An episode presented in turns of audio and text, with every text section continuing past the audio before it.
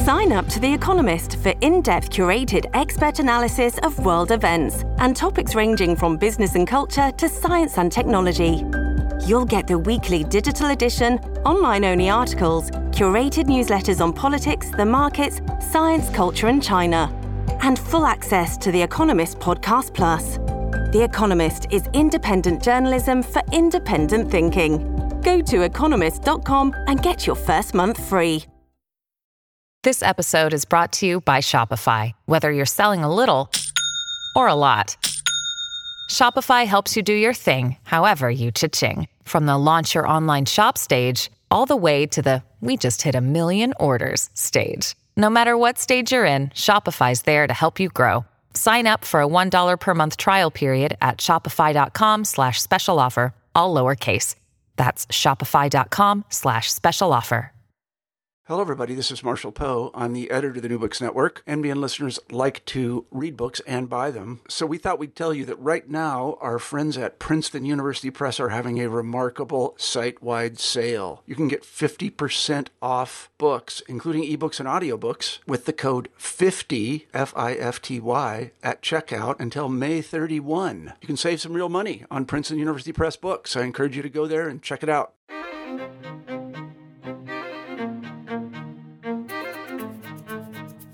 Hello, everybody, and welcome back to the New Books in Native American Studies, a podcast channel on the New Books Network. My name is Tim Heisey, and I'm a host on the channel. Today, we'll be talking to Brendan W. Rensink, an assistant director of the Charles Redd Center for Western Studies and assistant professor of history at Brigham Young University. He is the author of today's book, Native but Foreign, Indigenous Immigrants and Refugees in the North American Borderlands. Doctor Rensink, hello. Hello, everyone, and welcome back to the New Books in Native American History, a podcast channel of the New Books Network. My name is Tim Heisey, and I'm a host on this channel. Today, we'll be talking to Doctor Brendan W. Rensink, who is the assistant director of Charles Redd Center for the Western Studies and an assistant professor of history at Brigham Young University in Provo, Utah. Hello, Doctor Rensink. How are you? I'm doing really well. Thanks for having me. You're welcome. It's our pleasure. You recently, um, last June, published Native but Foreign, Indigenous Immigrants and Refugees in the North American Borderlands. Let's talk about that. First of all, before we get into that, could you tell us a little bit about yourself and then also how you came to write Native but Foreign?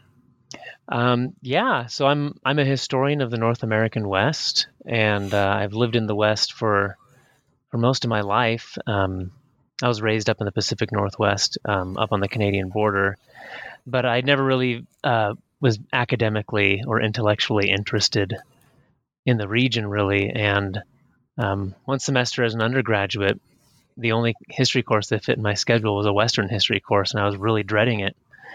But but it won me over, and here I am, you know, so many years later. Um, yes, uh, you never know. Uh, you, you, have to, you have to be careful when you study history because you never know what's going to grab you. But uh, but I'm but yeah, I I'm really excited to be in the field, and it's it's kept my interest for you know almost uh, almost two decades now. So that's um, wonderful. Yeah. So the the book um originally was my doctoral dissertation about a decade ago. And uh, as a graduate student, I, I was, of course, studying all all kinds of facets of the West. Um, I did some, my master's thesis work was a Native American topic and looking at genocide studies and related issues. And when I was looking for a project to dedicate, you know, the next you know, decade of my life to, um, I, I thought it would probably be an indigenous topic. And I'd become increasingly interested in borders and frontiers and borderlands. And I started looking at some ways in which maybe I could combine these two fields. I found borders really, really fascinating because kind of as these, you know, these peripheral regions on the edges of empire, they're so far removed from centers of power. Um, they often Uh, offer opportunities to the people living there that may not be available to them at the cores of empire. But at the same time, they're often the sites where empires and nations exert some of their most overt and violent forms of control and regulation. So people living in proximity to borders can't uh, really can't ignore them. They, they sometimes impose a lot on them, but they also sometimes give them new opportunities and flexibility. So, so borders are just a fascinating region where I think some of the most interesting um, history happens.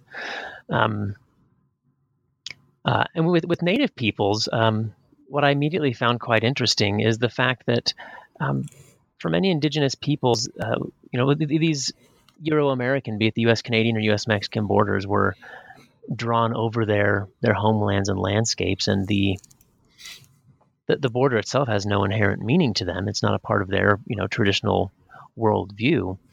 But once um, we drew it on the line and imbued it with meaning, uh, sometimes Native peoples um, used the borders um, uh, to their advantage. You know, they learned that uh, we wouldn't chase them across borders. Um, they learned that, that there was power in this line that we had drawn in the sand. And so I was really fascinated by that dynamic of how there's no real inherent meaning to them, but yet they often then do kind of co-opt its meaning uh, to their to their advantage. So that's kind of the, the the really broad background for how these two fields started to intrigue me and led me to start researching what kind of specific ideas I should look at. Absolutely. And you, uh, I mean, uh, common sense and just knowledge of basic Western history, the uh, these Indigenous groups that we're talking about today uh, were obviously here before the border was. And so if we were to set a line right in between their their community, um, obviously there would be conflict. But as you said, and as you'll sh- you show in your book, they used it uh, to their advantage. Um, so let's start with um, the history of the Cree Chippewa in the um, Uh, Canadian border. Could you tell us about that, and including Chief Stick as it relates to the um, the border? Yeah. So, um, so, so the book, my book, um, is it's a comparative history, and it compares the experiences of some Native peoples in the U S Canadian borderlands with some that were crossing the U S U S Mexican border, and um, in both cases, um, what I was looking at specifically was Native peoples who Um, cross the borders into the United States. We have we have lots of histories, you know, of Sitting Bull, Chief Joseph and the Nez Perce, others who who use the border to get out of the United States, right? Um, yeah. And I and someone made me aware of these kind of counterintuitive examples of people who went the wrong direction, right? They came into the United States. And so uh, on the Canadian border, the first example that I'm looking at uh, and whose history uh, the book explores is that of Crees, who are one of the um, probably the largest kind of ethno-linguistic indigenous group in North America. They stretch from Hudson Bay all the way, almost all the way across the continent. And um, there were groups of Crees who had, you know, started migrating south, who had established um, homelands and economic networks in what, what became Montana. And but then as the United States and Canada created the border and then Um, wanted to fill that region with white settlers, they wanted to enforce the border. So they were no longer okay with these Crees um, crossing. And uh, in eighteen eighty-five, a group of Crees crossed south um, as political refugees, um, seeking asylum and protection as they were being per- pursued by Canadian forces. And this was something very, very unique. So that's in, in about eighteen eighty-five. In the introduction to the book, I use, uh, or the prologue, I think maybe, yeah, I think it's called a prologue. Um, I use this example of Grant Chief Stick is his name, and uh, I just use him as kind of an example of a. We, we I walk through his narrative of growing up in this era of of having uh, come down to Montana um, as refugees, and then some of his borderlands experiences.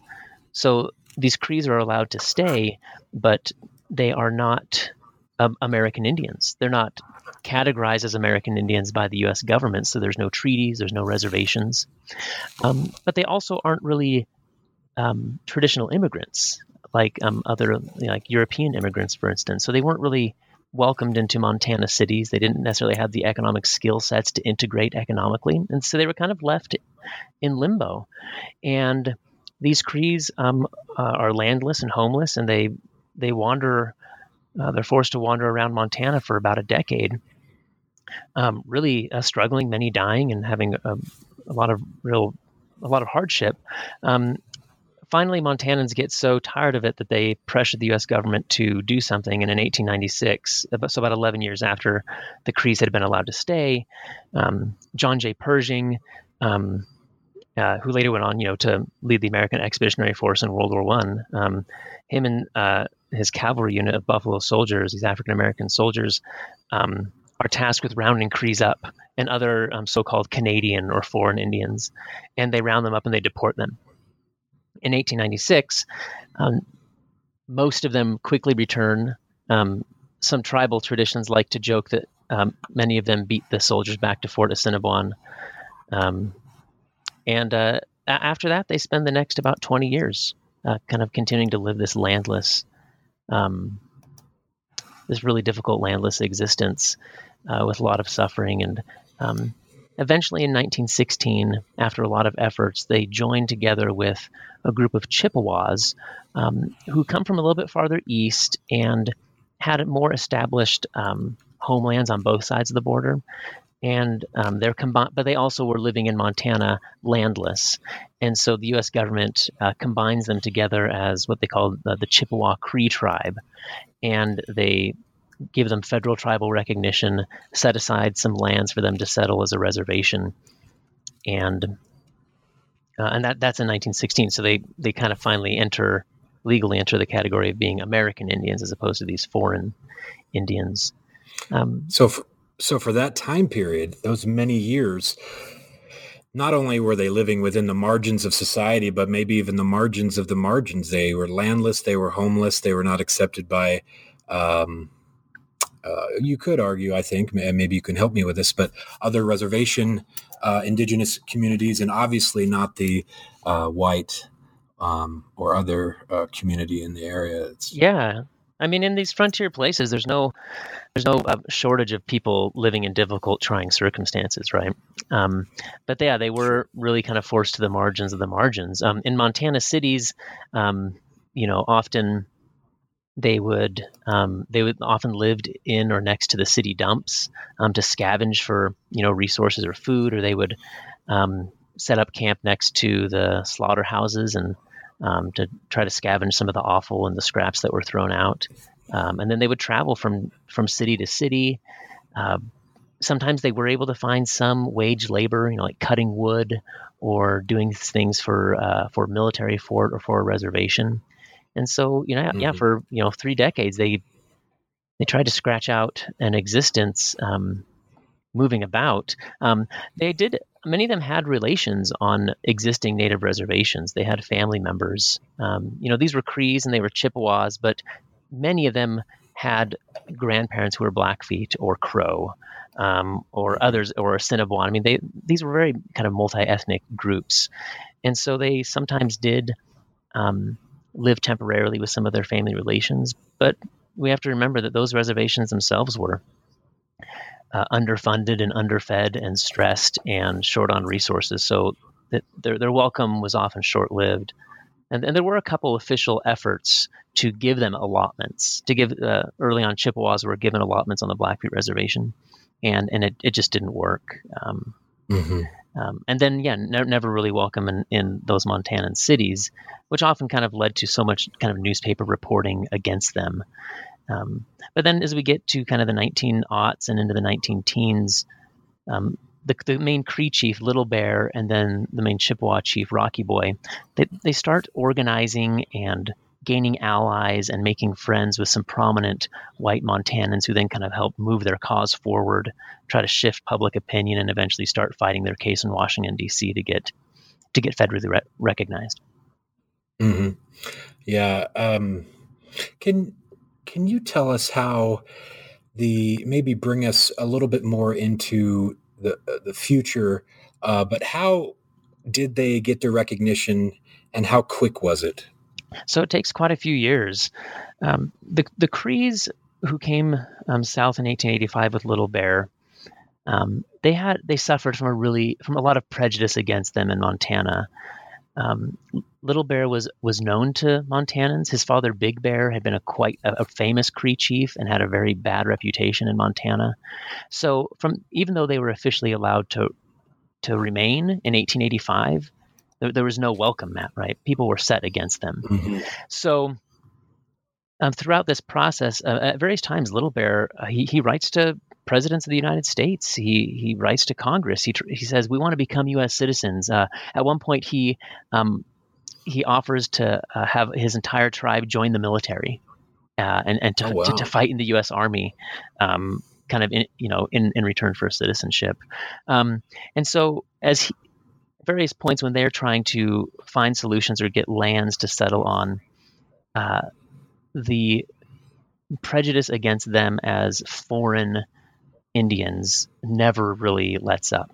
Um, the Chippewas under Rocky Boy um, didn't have quite as negative of a reputation um, as Little Bear's Cree, Little Bear's Crees did. So um, in the uh, late uh, nineteen aughts and then the early nineteen teens, there are, as I mentioned, some of these official efforts to settle Rocky Boy's Chippewas um, on existing reservations. There is a A, f- a full spread attempt to make a new reservation for them, um, mm-hmm. and it it it almost passes through. And then at the last minute, uh, local organizers um, uh, set up big petitions and make a a big fuss about it and get Congress to back down on it, and um, so so they're left out again. And then even um, with the final creation of of that joint reservation, it takes a couple years. Um, They had identified some lands. Um, Fort Assiniboine had been decommissioned, and so there were these um, open military lands. And uh, the local um, settlers, you know, they wanted to settle them and do agriculture. And um, one Cree uh, elder had brought the idea up that, hey, maybe we could be given some land at the former Fort Assiniboine. And um, that is put through to Congress. A lot of people who've been following this case for a long time said, yes, here's finally the solution. It's land that hadn't been settled before. It's open. We're about to parcel it up um, for settlement, for, for white settlement anyway. So let's set some aside and solve this long-standing, decades-long problem.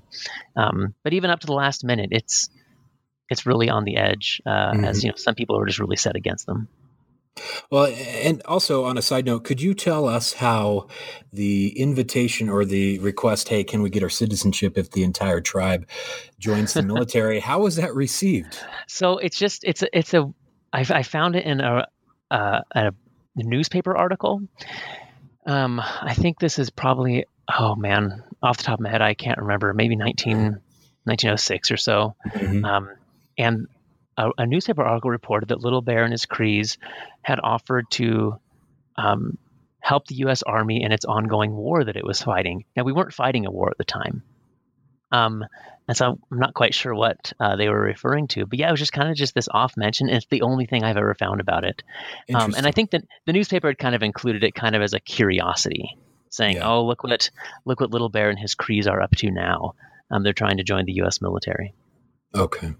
Yeah, okay. it's it's one of those things that you you always hope you'll find another another tidbit about, you know, because it's such an intriguing story. There could be a whole article about that, you know. Absolutely. And uh, in, in, in yeah, in some of my research with Indigenous people and their service from the Civil War to World War One and World War Two, that time period, and obviously I could be wrong, but that time period, it was not. Um, obviously, there were many tens of thousands that um, served in World War One, Indigenous people, but it was not as as welcomed as it was in World War Two when we needed actual manpower.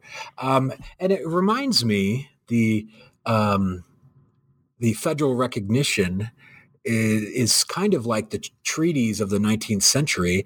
Uh, for example, treaties have to be um, uh, voted in favor by the Senate, and politics and slowness. And and when the new president presidency comes in and a new Senate uh, Indian Affairs Committee, and it just it seems like a um, a fickle, crazy process. Sad. Yeah. And for many, it's still going on. There are there continue to be unrecognized tribes today, who are, you know, tribal communities with long histories as Native communities. Um, some of them were terminated in the nineteen fifties and sixties during the the, the federal government went through a big process of terminating tribal relations. Mm-hmm. Um, then they they pulled back on that, and uh, many had to be reinstated. But some are still, you know, fighting that recognition battle, and uh, it is incredibly Uh, fraught and complex, and um, yeah, there, there's a lot of really great recent studies uh, on the topic. I, I mean, just this year, um, I think it was six or seven ver- tribes in Virginia were recognized, um, which uh, I think came to, came as a surprise to a lot of people who've been following these things. But yeah, these, these are ongoing ongoing struggles for many.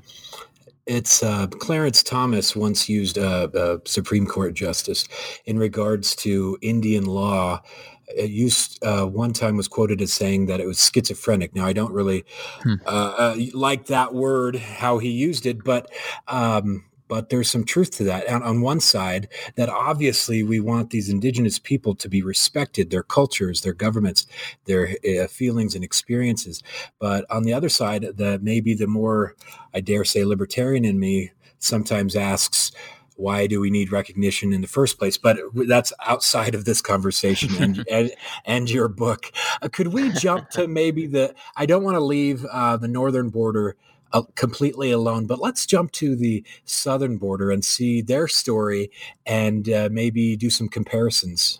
Yeah, yeah. So we have that northern example, um, which, you know, broadly is about natives coming into the United States for economic reasons, then as political refugees, being here but not recognized as Indians, and then eventually their struggle to be recognized as American Indians. So on the southern border, we have a, a very intriguing kind of parallel case um, of Yaquis from uh, the state of Sonora in Mexico.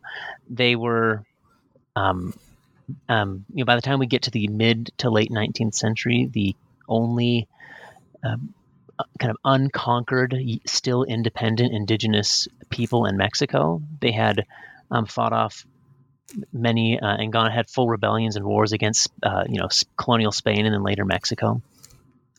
And um, these Yaquis in the nineteenth century, actually even going back into the eighteenth century, um, were a mobile people, and they uh, Uh, ranged out broadly, with early uh, traveling with missionaries up into what became Arizona, and then later traveling all over as miners. And they became expert um, laborers in both mining and building railroads, uh, another kind of like heavy um, infrastructure projects like canals um, and things like that.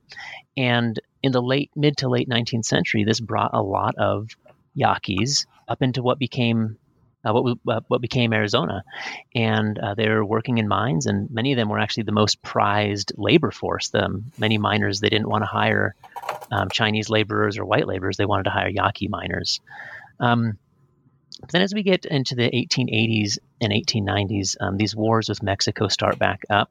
And anytime there's, you know, violence on the land, pe- some people leave. And so that pushes some Yaquis to follow familiar paths, you know, where they have family members maybe, and go up to Arizona. Mm-hmm. But then the presidency of, of uh, Porfirio Diaz in Mexico um, kind of shifted tactics a little bit and called for an all-out war of extermination. And that's that's the word they used um, against the Yaquis to rid um, Sonora and this fertile Yaqui River Valley of Yaquis. Uh, they desperately wanted to develop it, to industrialize it and modernize the region. And after so many uprisings and wars, uh, the Diaz regime said, um, you know, we won't be able to do that if Yaquis are still uh, in the region. So we just need to exterminate them all. So they, they did. They they killed uh, many. And then one other ones that they captured, they started to deport them, capture them, deport them, uh, and transport them down to the Yucatan, where they were sold into slavery as slave laborers on various plantations, uh, especially Henneken and Sisal plantations. So in response to the extermination wars, this deportation down to the Yucatan, many Yaquis uh, hit the road and flee northward, again, along those paths that uh, so many of their family members and relations and people they knew had um, followed before, and they cross up into Arizona. Um, there are many Yaqui um, settlements already in Arizona, especially around um, Tucson, up in the, the Phoenix area, other places around mining regions that were already Yaquis, and so they kind of filter into those areas. And they are granted some am- somewhat ambiguous level of, of refugee status and amnesty. And they're told that they won't be deported. Um, And this continues on through the nineteen teens and into the nineteen twenties as violence in Sonora flares up again and again and continues. So by the time we get into the nineteen thirties, um, we have well-established Yaqui towns and settlements, and thousands of Yaquis many who at this point are now American-born Yaquis, um, living in the state of Arizona. And uh, because they were skilled laborers, they were able to um, find employment and able to kind of set up, um, we probably wouldn't term them as prosperous settlements, but as stable settlements, which is something that um, Crees and Chippewas were not able to do in Montana, right? Um, and Uh, but this is also the twenties and thirties is an era of uh, new immigration legislation in the United States and anti-immigration laws, and their immigration status gets really complicated for many Yaqui families who maybe have a grandparent living in the house who crossed as a refugee during certain years that gave them kind of official status, you know, where the, you know, Arizona Governor Hunt had said, you know, we won't deport you.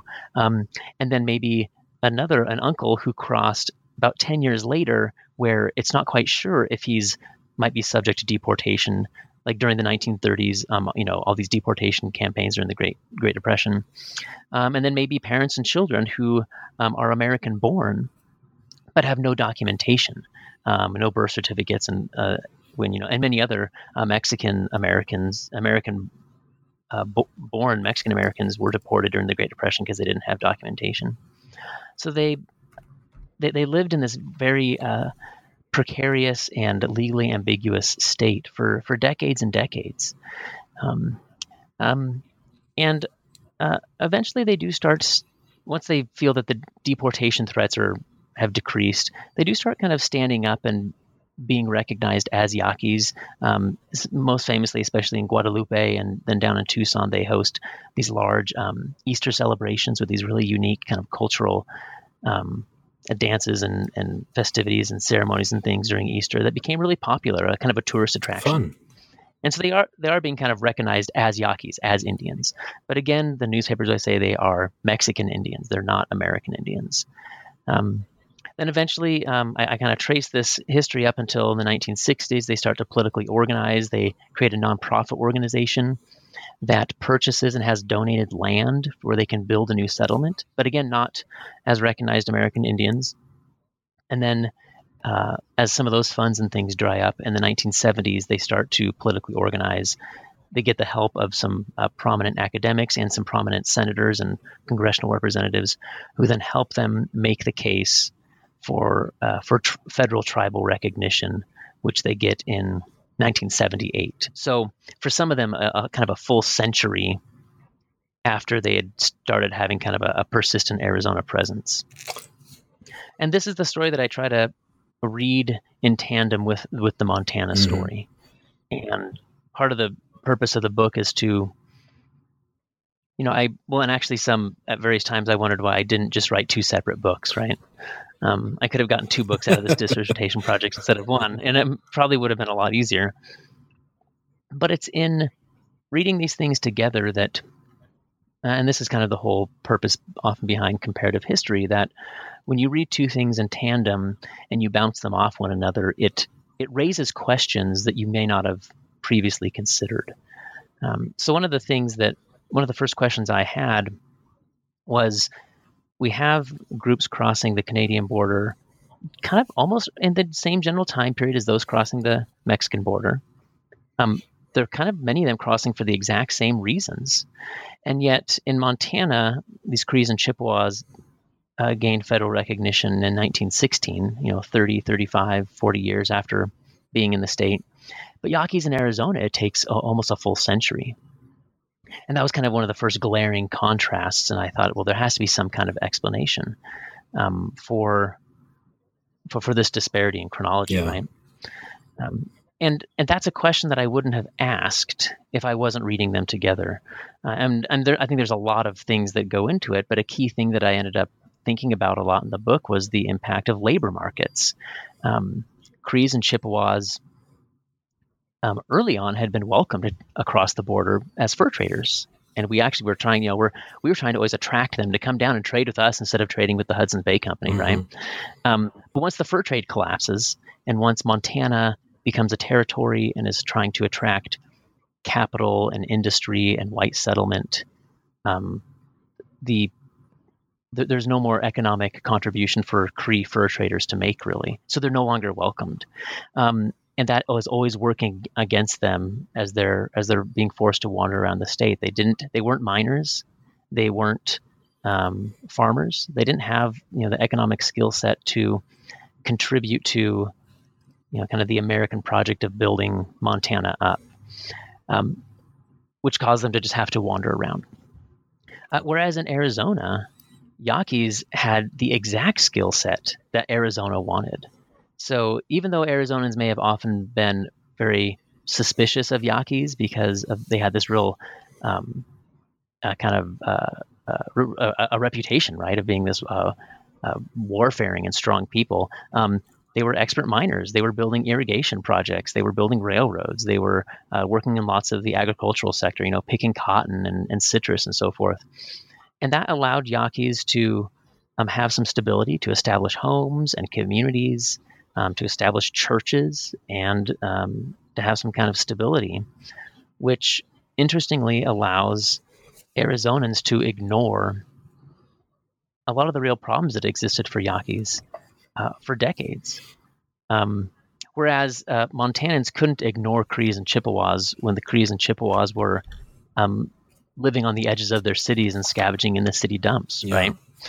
Um, and so um, I don't think I ever would have thought about labor and thought about those kinds of economic questions um, as a, unless I was trying to explain what's, what's the difference here in this chronology. So that's just kind of one example of um, kind of the power of doing comparative history. And I, I think it's great. I'm, I'm obviously not a um, expert in this, but has this ever been done before? I mean, uh, having a dis- dissertations and research and, and books uh, on, on history of tribes and really of anything is wonderful. But I, and again, I don't know everything just yet.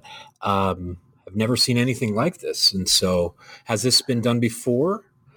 Uh, um, there, very little has been done that, that does both borders. So there are a lot of really great histories uh, that have been published in the last couple decades and that are being published right now about, you know, transnational indigenous peoples and uh, indigenous peoples in the borderlands. As a matter of fact, I, I I think you might, if we actually like got out the book lists and made a big bibliography, I might even say that maybe even a majority of, well, maybe not, a, a very good portion of the borderlands historiography is indigenous oh, yeah, topics, yes. right?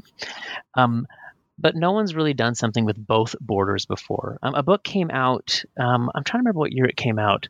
Um, Katrina Jagodinsky, who's a professor at Nebraska, wrote a book called Legal Codes and Talking Trees, in which she was comparing um, indigenous uh, women and histories in the Puget Sound borderlands, um, kind of up where I grew up, um, and then down in Sonora. And so hers came out, um, I think maybe it came out last year, is one of the first to kind of be pulling in these two different borderlands and transnational regions into conversation. Um, um, and my, my book does that, and, and I know there are some other ones uh, coming out that are going to be doing that as well. Um, but it's it's hard to do. No one wants to do it, right? well, um, I look forward to you, you have to. I look forward to interviewing them. I mean, you well. have to master uh, to interviewing them as yes, well. Yes. Yes. yeah. But it's a challenge because you, you have to travel a lot for to go to archives all over the place. You have to master, like me, I had to, I won't say that I mastered them, but I had to become really familiar with American and Canadian and Mexican historiographies, um, and and also the indigenous historiographies within those countries. And it's, I mean, it's one of the one of the real problems is that there's a lot of books written about Crees and a lot of books that are. Uh, you know, that, that are written about First Nations Crees.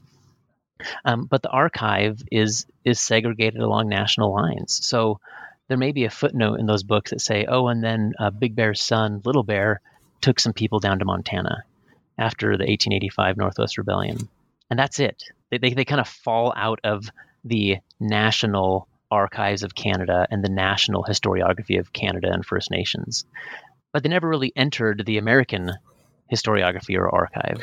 And the same thing goes for Native peoples uh, crossing the U S Mexican border. Um, our archives, our historiographies, our graduate programs.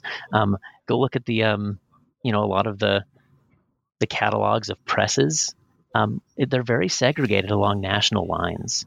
And so doing scholarship that, you know, traverses those lines or tries to bring them together is Yeah, I could have picked an easier topic, probably. Well, that's unfortunate because that just line, that imaginary line, not only changed the future for those tribes and the culture that those tribes, uh, whether they wanted to or, or not, kind of over many ge- generations went into, but also the history, as you just said. It, that's unfortunate, but unfortunately it seems yeah. like that's the But I mean, there is. there is, yeah, but th- there are real differences, right? Natives on one side of the line did have very different experiences than people living ten miles away on the other side of an international border. You know, like the borders do matter. Sure. Um, and the histories of these nations often did evolve quite differently. But there are so many places where um, very important historical narratives um, are are taking place sometimes arbitrarily over those borders. So, you know, they just happen to be crossing those borders. Sometimes these narratives are taking place Um, across those borders because the border is there, yes. right? And so um, it, it's difficult work, but it's it, it's a real booming field right now. Borderlands and transnational history is uh, kind of really in vogue at the moment. And I think it's because people are realizing that as we're always looking for ways to take familiar narratives and comp- not complicate them just for the sake of complicating them, but saying, how can we look at this at a different angle and come to a, a more you know, diverse and uh, nuanced understanding of, you know, history X, Y, or Z. People are realizing that, you know, looking at borders or looking doing comparative history is a really great way to to decenter some of those traditional narratives that become maybe a little bit too stock, a little bit too assumed in their conclusions.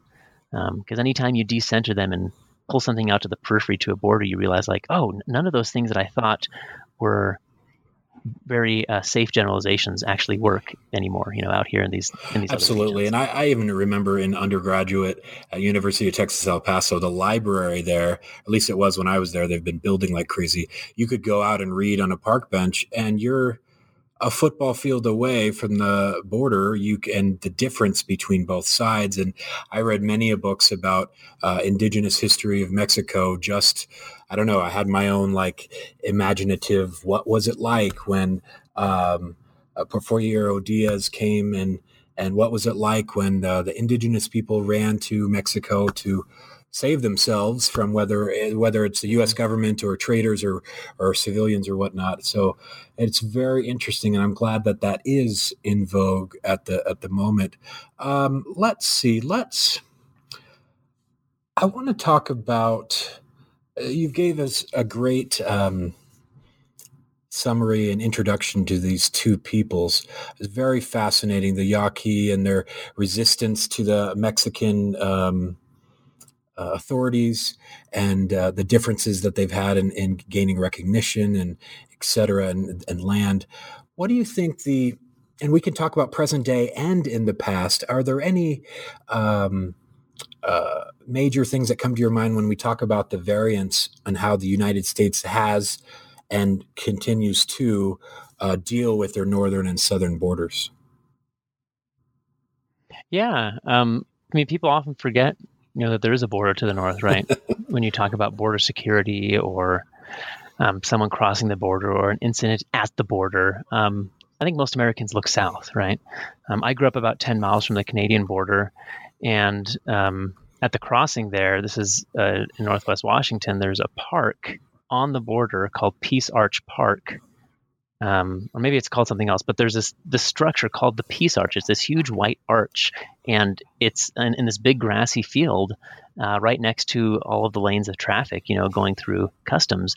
And it's the border, and you can just you can walk across it if you wanted to. I'm sure there's lots of cameras around nowadays, but, um, you know, as a kid, we'd go up there, and they would simply ask if we had any fruits or vegetables in the car, um, how long we were going to be in Vancouver, and And that was it, right? Um, so the Canadian border is not as exciting of a border, perhaps.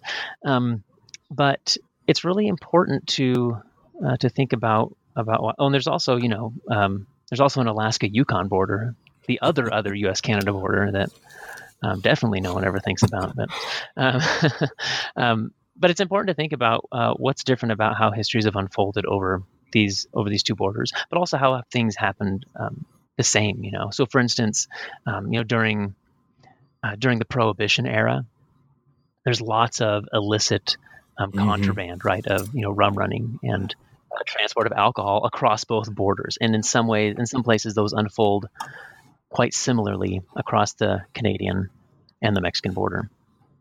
Uh, as uh, my book looks specifically at the experiences of these indigenous peoples, it does kind of reveal in some interesting ways, um, and not always necessarily in explicit ways, but um, how Americans viewed um, the inhabitants across the line quite differently. So when Americans looked north um, to Canada, looked across the line and looked at Canadians and looked at Canadian Indians, um, they saw two very different populations, right? And if they were going to have some of them come down and live in Montana, you know, uh, what a Canadian immigrant would look like, um, I mean, physically look like, but also what they would come down and do and contribute to Montana was viewed, I mean, just in black and white terms with what a Canadian Indian meant and what a Canadian Indian was and whether a Canadian Indian belonged at all, right? Um, whereas when many Americans looked uh, at the southern border and when Arizonans looked at Mexicans versus Mexican Indians, um, we see in some of the sources, and again, they never quite say in explicit terms, but um, you can tell that they don't view the two as all that different. Um, so um, a Mexican, um, a, we'll say a non-indigenous Mexican, even if, you know, somewhere in their past they have some indigenous heritage, um, as a non-indigenous Mexican crosses the border into Arizona, you know, at a certain time period, um, perhaps, you know, to come work or as a laborer or, you know, as, as an immigrant of some kind. Um, and if they uh, saw a Mexican Indian, say a Yaqui cross, um, Americans may not have viewed them differently at all. And that was something that I, I don't think I would have thought about either if I had not been thinking of these stories together. Now, interestingly, um, and somewhat ironically and cruelly, that allows Yaquis, when needed, to really blend in yeah. with Mexican immigration patterns, right? So when they're trying to lay low and to not be identified, um, especially, you know, when there's, you know, so when, when Pancho Villa is running around and shooting across the border, um, Yaquis are involved in that. And so that's a time when you don't want to stand up and yeah. be identified as Yaqui, right? You're suspect um, because you're, um, and there's also during the Mexican Revolution, and there, there's a lot of illegal arms trafficking. Um, and uh, there's lots of Yaquis in Arizona who are, uh, there, there's some who are engaged in trafficking arms illegally across the border, right? And so for other Yaquis who maybe are just trying to live their lives, you know, up in Phoenix, that's a time when they want to lay low. And it's really easy for them to just blend in with in with Mexican immigrants and in Mexican neighborhoods. Um, uh, I've uh, you know my, my wife grew up down in in Arizona, and I have a lot of friends down there. And um, right next to Tempe, which is where Arizona State University is, um, there's a small town called Guadalupe, and most or many Arizonans know it mostly as a a, a Mexican American community, uh, but what, what most of them don't know is it was actually a Yaqui community. It was a Yaqui town. Um, which later then had a lot of uh, Mexican immigration as well. And it exists now as a trilingual English, Yaqui, Mexican uh, community.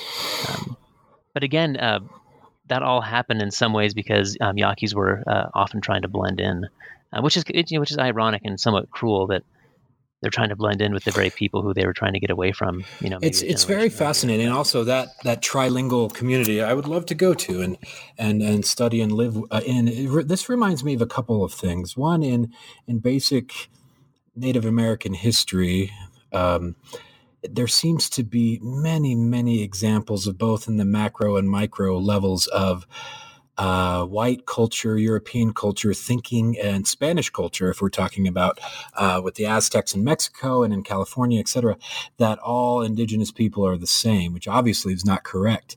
But we see this um, a little bit in some of your book, but then also the opposite, whereas the government, although both both cases in treatment tends to be negative and sad, but there are um, indigenous people, oh, but then there's also foreign indigenous people. So um, number one and number two, one thing that you've said that reminds me of indigenous people trying to fight in World War Two in Virginia, they would go to draft boards, and uh, this happened in other places as well, but mainly in Virginia. And they were saying how um, uh, oftentimes indigenous people were not allowed to join as indigenous. Oh, you're black because indigenous people, the, the people of the time that were in charge, thought that indigenous people were basically black, and, oh, you have to go to uh, Maryland to go train with the black soldiers. And there were some examples of indigenous people mm. in Virginia that could pass as white and entered the military as white. And so it's a, it's as fascinating, yeah, but kind of in a, in a sad way. Um, Now, one thing that you wrote in your book that I just, I've read numerous times and I just really like the quote is the last two sentences in the end of your prologue. I'll go ahead and read it. By examining, by examining the lives of Chief Stick and Chavez, which we haven't talked a little bit about, by, but by examining these two or three um, tribes and others who follow in this book, we can imbue history with empathy. This empathy, in turn, can enlighten the complex and all too often cruel past in which our own lives are based. I mean, it's a simple passage, but it, it's so deep to me. Could you talk about that a little bit? Yeah. So, yeah, that's the how I ended the prologue. Um, and I, in, I included in this prologue, it's, yeah, it's this, I included the kind of a, a quick biographical vignette of this Cree um, Grant Chief Stick, and then a short story about um, a man named Lucas Chavez, a Yaqui, and I kind of just use them as a lens through which to kind of really quickly run through these two transnational histories, um, because well, I was very concerned, you know, as you're doing a comparative, the more you're, the more comparison you're doing, uh, the more that you're kind of zooming the geography out, you start to kind of lose the humanity and the people and the names and faces. And you sometimes lose the sense that these are actual people, um, you know, instead of just Crees crossing the border, you know, it's this one specific family who had a young child or something. And so I, I opened the book with this prologue as a way to, before we jumped into all the really complex comparative borderlands history and so forth, to pause and say, or to demonstrate that, here's two examples of some real people's lives, and let's keep these names and ex- very intimate experiences in mind as we then, you know, race off through this really broad, um, complicated project. Um, it, it, I, uh, I had this this book underwent many different revisions, and at one point I was rewriting the entire thing to um, have each chapter be uh, thematically organized. So a chapter about border crossing, and in which I would have Yaquis and Crees and comparing them constantly throughout.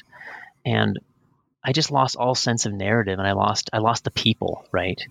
Um, and so uh, I had that in mind as I was kind of finishing this last draft, and I had these two biographies, um, and I was like, oh, where should, I don't know where to, how to integrate these in. And I was like, Oh, put, put them at the beginning. And, you know, as I said, you know, try to imbue this, Uh, with, with with some empathy and some compassion and some some real humanity, um, which I think would what all is what yeah, all should, I what history should really do, right? Enjoyed that. That touched me, and it's not a complex thought. We do that, but just seeing it in those words uh, was wonderful. I um, I try to do that in teaching and in writing and in reading. How these people that we're reading and talking about are real people. They they felt, they loved, they hurt, they had family. Um, um, And they're really no different than you and I. And I wonder what yeah. history, I always do this, my head is in the clouds, but what will the history of the present look like in regards to this? Um, whether it be indigenous yeah. affairs or how we treat one another, et cetera, et cetera. Um, yeah, but that's, but that's kind of the magic of studying history, isn't it? That you... you sit down with a book and you investigate some people who lived in some far off time in a far off place who seemingly you have nothing in common with. Right.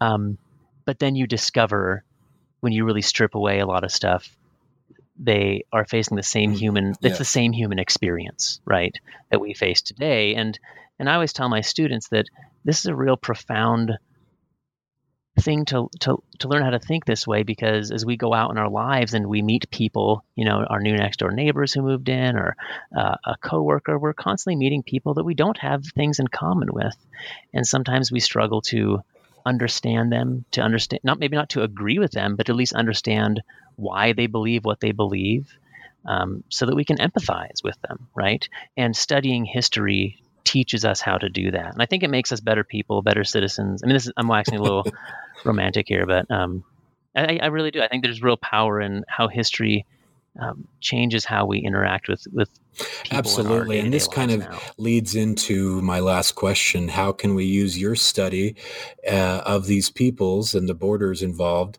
with our present day humanity and border issues? And unfortunately, or fortunately, that's been in our uh, political, cultural mind Uh, or maybe media mind for quite some time. Yeah. I, I, I'm not insinuating we should think one way or the other as far as some of the questions presented, but they are people just like the people of the Yaqui and the, and the Cree and the Chippewa, et cetera. And so, yeah, what do you think about that? Yeah. Yeah. I mean, when I, when I started this, this project, I, one, I mean, one reason I was interested in it because, you know, borders and immigration were, I mean, they're, they're always a hot topic, right? It's something the country's always talking about. And and historically and contem- contemporarily, I've thought that's where there's a lot of real compelling human stories unfolding that are important.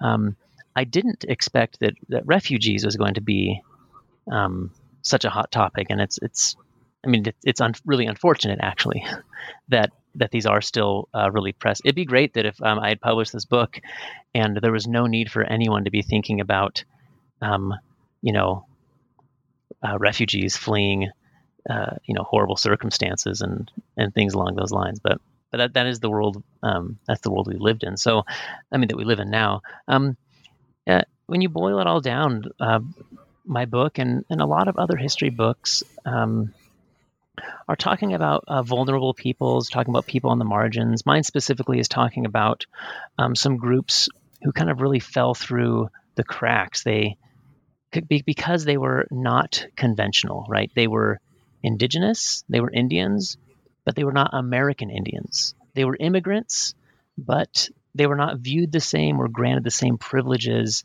as European immigrants, for instance. So that th- they fell between the cracks of Indi- of existing Indian policy and immigration policies.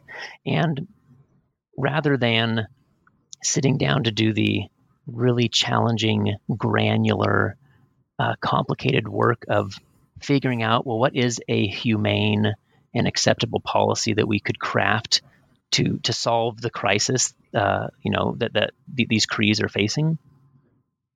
Uh, we didn't, right?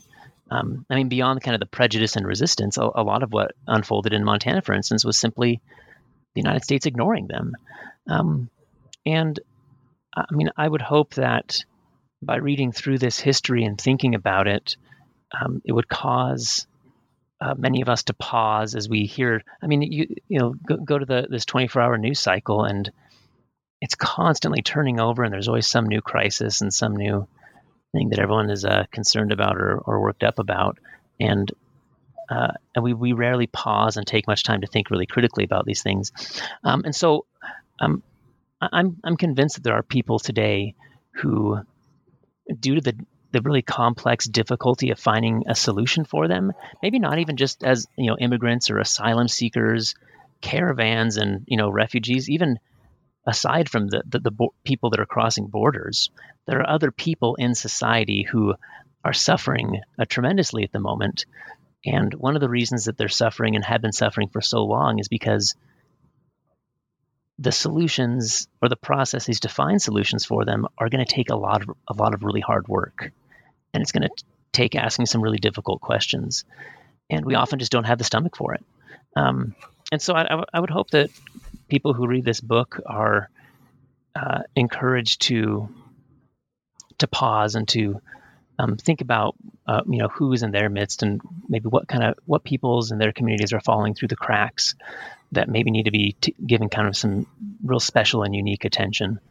Maybe that's uh, maybe that's a dreaming a bit much, but um, as I'm thinking about, you know, kind of modern applications and things that, because uh, as I'm thinking about some future speaking engagements and pieces I'm working on, um, I think this is a, may- maybe one of the ways where I, I hope the book could have some kind of impact. I uh, it might be dreaming, but uh, we set our standards high and we don't decrease them. Um, it does make me think about the present, uh, whether it be the border or even our community. As a high school teacher, I, I see kids all the time in my middle class, ninety-two percent white community whether they're white or, or not, it, it sort of doesn't matter, but that are falling through the cracks on the individual way. But it makes me think about yeah. groups of people as well who are falling the cracks and, and who is falling through the cracks now.